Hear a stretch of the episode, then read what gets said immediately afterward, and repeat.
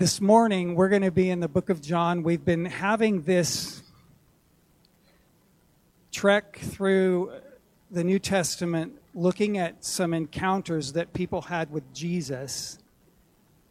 And we are encountering him in a new way as we uh, make this process, as he ma- lets this process unfold in our lives. We're not going in any particular order. We're not going in a chron- there's no chronology to this approach. We're just listening to the Spirit of God as He leads us and uh, as He delivers to us what He wants us to hear and understand at this season in our life. How many understand that God is doing something fresh among us? Are you here? God is doing something fresh in our midst. He's doing something fresh in worship. He's doing something fresh in, in with respect to the way that we are uh, unified together and that way the way that we work together and walk together. He's doing something fresh in the way that we pray together and uh, we're asking you to participate in those things. He's doing something fresh in the way that we relate to one another, uh, and that's why we urge you to be in a group, a small group, uh, in a connect group somewhere, and to be in relationship with other people in a connect group or in a prayer group or in a Bible study group of one sort or another. Just make sure that you are connecting to other believers in this house because God is doing a fresh work, and we need to say yes. So, in light of all that this morning, I just want to take you to a passage in uh, John chapter 20. We're going to begin with verse 24, and we're going to talk about uh, this passage, read through this passage. And as we read through it, I'm going to ask you again to kind of envision where you might fall in this passage as a person who's looking on into these events, as a person who's experiencing these events, as a person who is. Um, uh, connected to what is happening in the scripture. If you were standing in that day, in that time, in this story, where would you see, kind of just kind of see yourself in that story? So, uh, John chapter 20, verse 24. Thomas was not with the disciples when Jesus came. And the disciples told him, We have seen the Lord. This is after the death and the burial and the resurrection of Jesus. And he begins to show himself to the disciples. And one of the earlier times that he shows up, Thomas just happens to not be there. Do you see yourself the guy who just happened to not be there the first time he showed up? Just think about it. Just think about it. So the disciple said, We've seen the Lord. And uh, he said, Unless I see,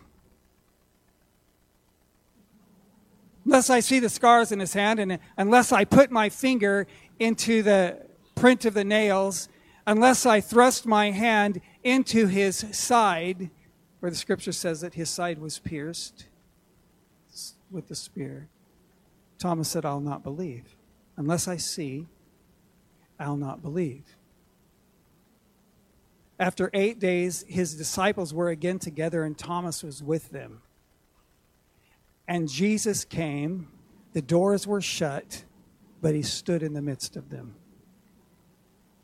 And he said, Peace to you. He said peace to you because he scared the living daylights out of them. He just showed up, right? So he says, Peace to you. And then he says to Thomas, Thomas, reach your fingers here and look at my hands. Reach your hand here and put it in my side. Do not be unbelieving, but believe. Thomas said to him, My Lord and my God. Jesus said, Thomas, because you've seen me, you've believed. Blessed are those who have not seen and yet believed. And truly, Jesus did many, listen, many other signs in the presence of his disciples, which are not written in this book. But these, these that are written, these are written that you may believe that Jesus is the Christ, the Son of God, and that believing you may have life in his name. I want to just ask the Lord. I don't always stop and pray right here, but I just want to ask the Lord for a special grace in this moment in the word. Father, I just ask you. I sense already an anointing over these words without ever discussing a bit of them. Would you bless our hearts to receive the word that is already blessed in our behalf? We give you praise. All right, so uh, Thomas, historically, we've referred to him as Doubting Thomas. Well, um, yeah. Jesus died. He watched him die.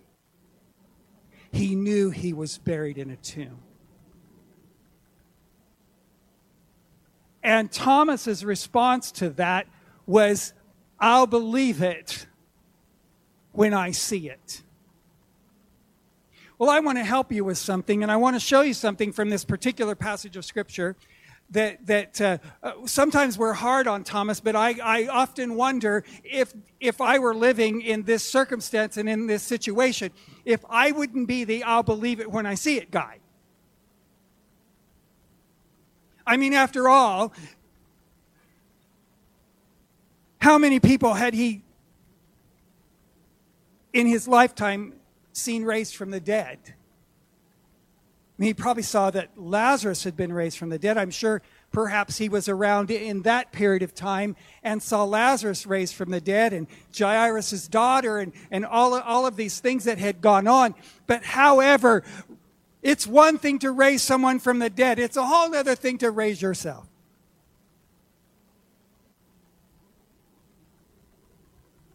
So, just maybe, even though he had heard the teaching, even though he had had the experience, how many things has God done in your life? But when you face a new challenge, by the time you get to that new challenge, you have kind of forgotten what happened behind you. Let me help you with something.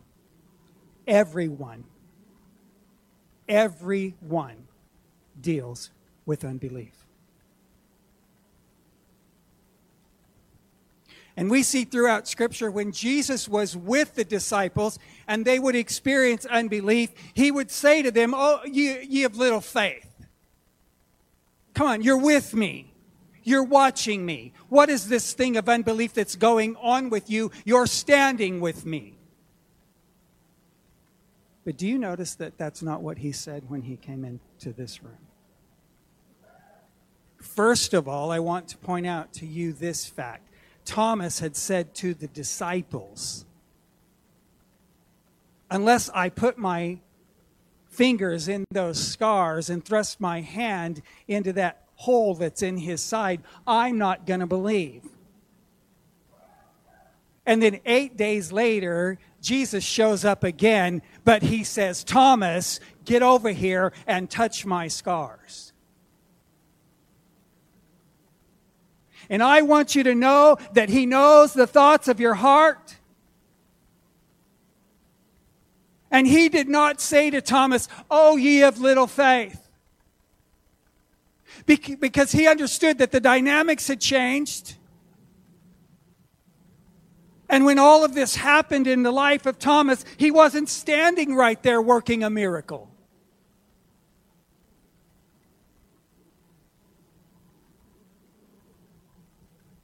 So he didn't condemn Thomas for his struggle toward faith. He didn't condemn him for having a moment of unbelief. He didn't really correct him. Everyone deals with unbelief. Every one of us. Every one of us. So I'm not so sure that we should call this man doubting Thomas as much as we should call him pragmatic Thomas. He was just a pragmatist, he was a realist. He just was like,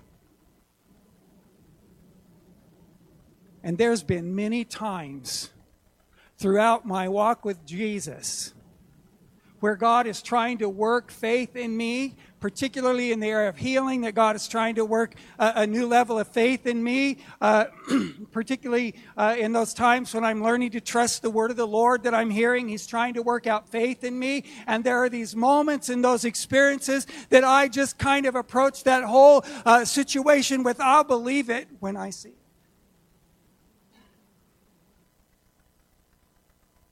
So I don't want you to feel condemned that you've experienced some issues of faith. Because the Bible says that faith is something that grows in us. So if, if you find yourself in life right now saying, Well, I know that I know that that the Bible says that God wants to bless me. I know that the Word says that God wants to do great things in me. If, you, if you're uh, facing a, a, a difficult report and you're, and you're thinking, I know that the Bible says that He's my healer, I understand that, and that's good for someone else, but when it comes to me, I'll just kind of believe it when I see it.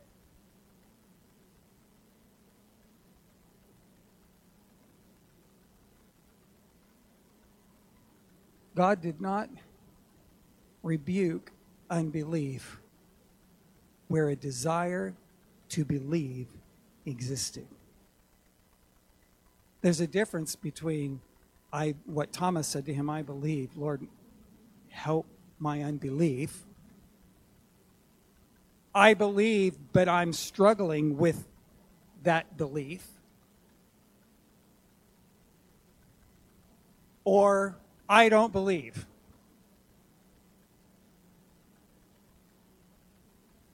I just simply don't believe. And so in this passage, Jesus doesn't condemn him because he's struggling with belief. Jesus sees within his heart a desire to believe and a, desire that faith would grow in greater measure in his life. And so Jesus says to him uh, essentially, Thomas, you believe. Don't be unbelieving. Only believe. So Jesus says, Don't be unbelieving, Thomas, just believe.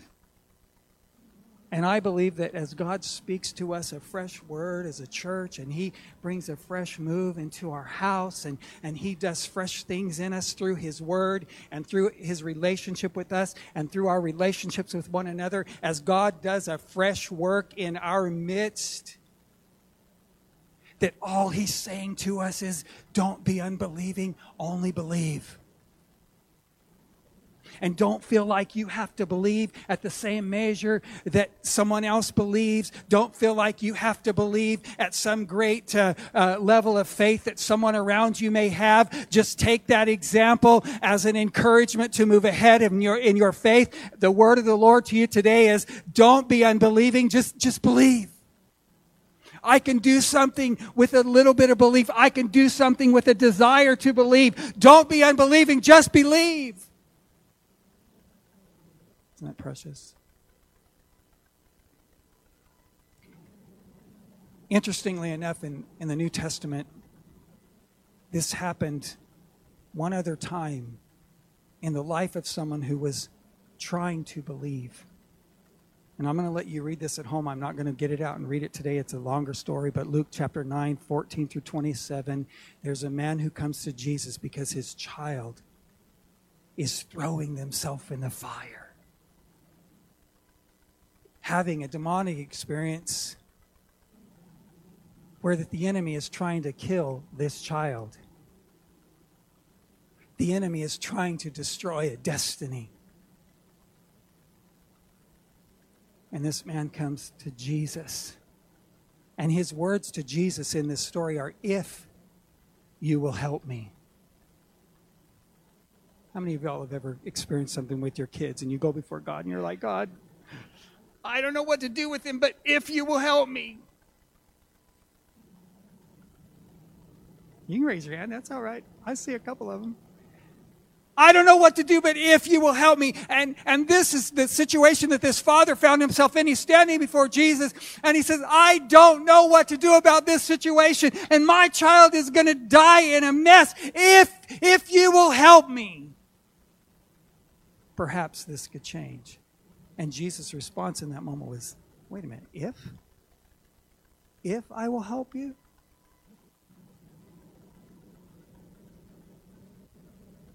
All things are possible if you only believe.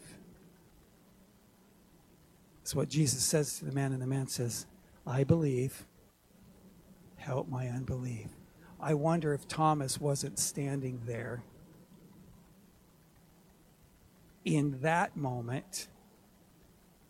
If Thomas didn't hear that man say to Jesus, I believe, help my unbelief. And then he watched Jesus heal and deliver that child.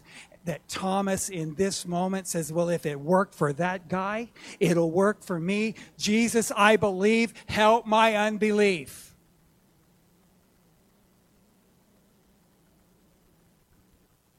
I believe. Help my unbelief because he heard Jesus say to this man, If you believe, all things are possible. If you believe, nothing is impossible with God. Some of you are facing impossible situations, and the Spirit of God is saying to you today if you believe, nothing shall be impossible to you. If you believe, nothing is impossible with God. If you believe, just believe. Don't be unbelieving, just believe. Don't be unbelieving, just believe. It is the Holy Spirit's job it is His assignment to help our unbelief. You see, the reason that the scripture says God became frustrated with the children of Israel as they trekked through the desert because He would do in their midst, and they would believe for a minute and they would rejoice. But the next time they faced a challenge, they had forgotten the last challenge and they refused to believe. He said the gospel was preached to them, but it was not mixed with faith in their life, and so they walked in unbelief. Has the gospel been preached to you, but it's not been mixed with faith in your life, and therefore you continue to struggle in unbelief? There are places in my life where the gospel was not mixed with faith and it produced periods and experiences of unbelief. Do you believe? Has the gospel been preached to you, and are you mixing it with faith? He said to Thomas, Not even a great deal of faith, only believe. Only believe. So it is the Holy Spirit's job to take that little bit of desire to believe that is in you And there are some people on the earth that they desire to believe, but they're afraid that that belief will require change. And what they desire to do is they desire to believe, but they don't desire to change.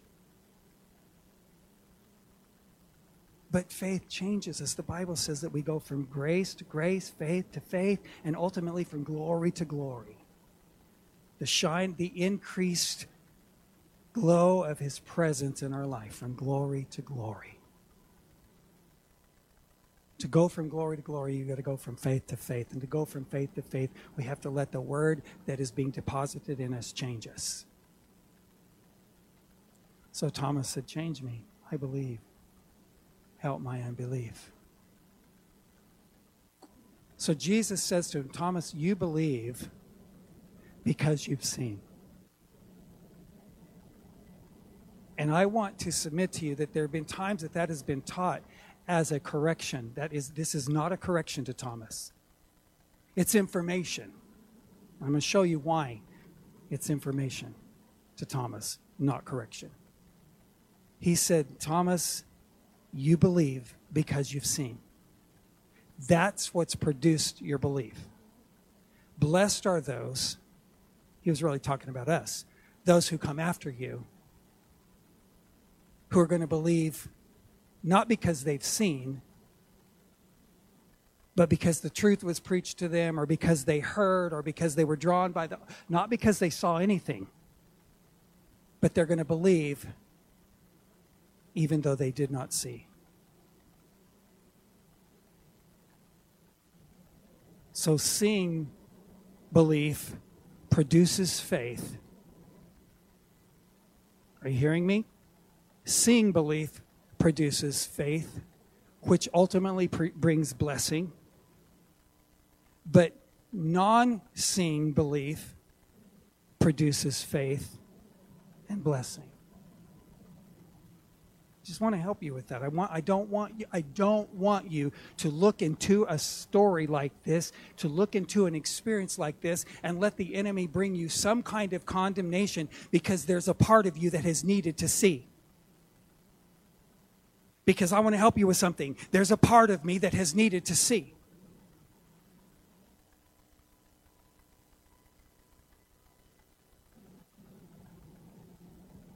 Uh, I want to tell a story here, but I'm not going to. I'll just refer to it. Some of you know. One time when I laid hands on a man who was not believing, and he made it clear to me that he was not believing. And his legs were all crooked, and he was walking on crutches, this kind of crutches that wrap your arms. And when he left, I didn't believe, and he didn't believe. I thought he had a bad attitude, so I didn't believe. And he didn't believe, but he threw his crutches back over his shoulder and he walked out straight. Straight out that back door. Listen. Hebrews 11:6 tells you without faith it is impossible to please God. Sometimes we let that statement bring condemnation. And it should not bring condemnation because Jesus said to Thomas, who expressed a, a, a, desire to believe, just believe. I can do a lot with I can do a lot with a little bit. So just believe. Without faith, it's impossible to please God. But every one of you have received a measure of faith. And if you've said yes to Jesus and, and you've received salvation, that is that is absolute truth and fact that you received a measure of faith. Because the first measure of faith is that of saving faith, where you just say yes to Jesus. That may be the only measure you have. But that faith will grow. Because Matthew 17, 20 and 21, Jesus said to them, If you have faith like a grain of mustard seed, you can say to the mountains in your life, Be removed. And it'll be so. He explained in greater measure that that mustard seed is planted in the ground and and if it's cultivated and watered and cared for, it'll grow into a great uh, bush or, or tree that the, that the birds can actually come and land in and nest in. And if you will plant your seed of faith, it will grow in your life until it will become a place of nourishment, a place of rest. So he didn't get on to Thomas we called him Doubting Thomas. He didn't. Theologians got it wrong. Did he have doubt? Yeah. Would I have? Yeah. Would you have? Probably so.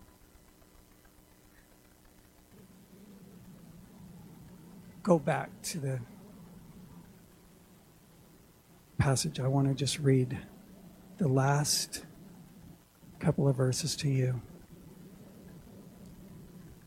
Jesus, verse 30 says, Jesus did many other signs in the presence of his disciples. You know why? Every single one of them needed to see. Thomas expressed, he was honest about his own heart. I don't entirely believe. The rest of them had seen that Jesus was resurrected, but he was getting ready to say to them, I give you all authority, go. And he knew that they needed to see what that authority looked like. They needed to see what living like him in the earth actually looked like. So every one of them needed to see. Then Jesus said to the naysayers of his generation, if you're going to believe me at all, if you, if you don't believe my words, believe me based on what I've done in your midst. Believe me for the work's sake. Believe me for the signs that I've done among you. Believe me for the work that I've done among you. If you're not going to believe me uh, for my words, believe me for the example that I've given you of the kingdom coming into the earth. Now, listen.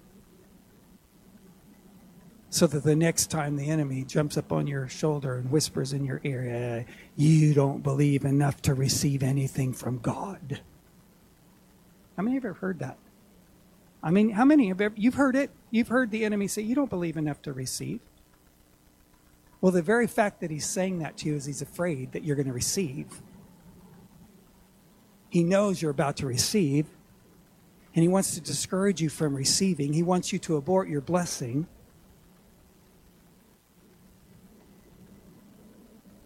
But this is what the apostle said Jesus did many other signs in the presence of his disciples, too many to write down. But these are written that you will believe. These are written that you will believe.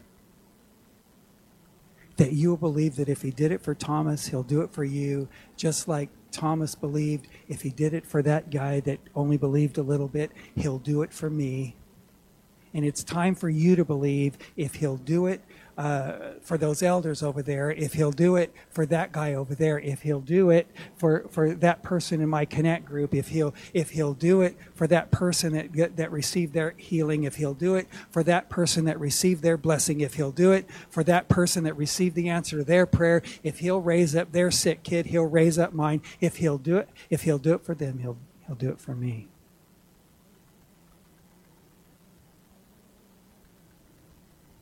Without faith, it is impossible to please God. But in that passage,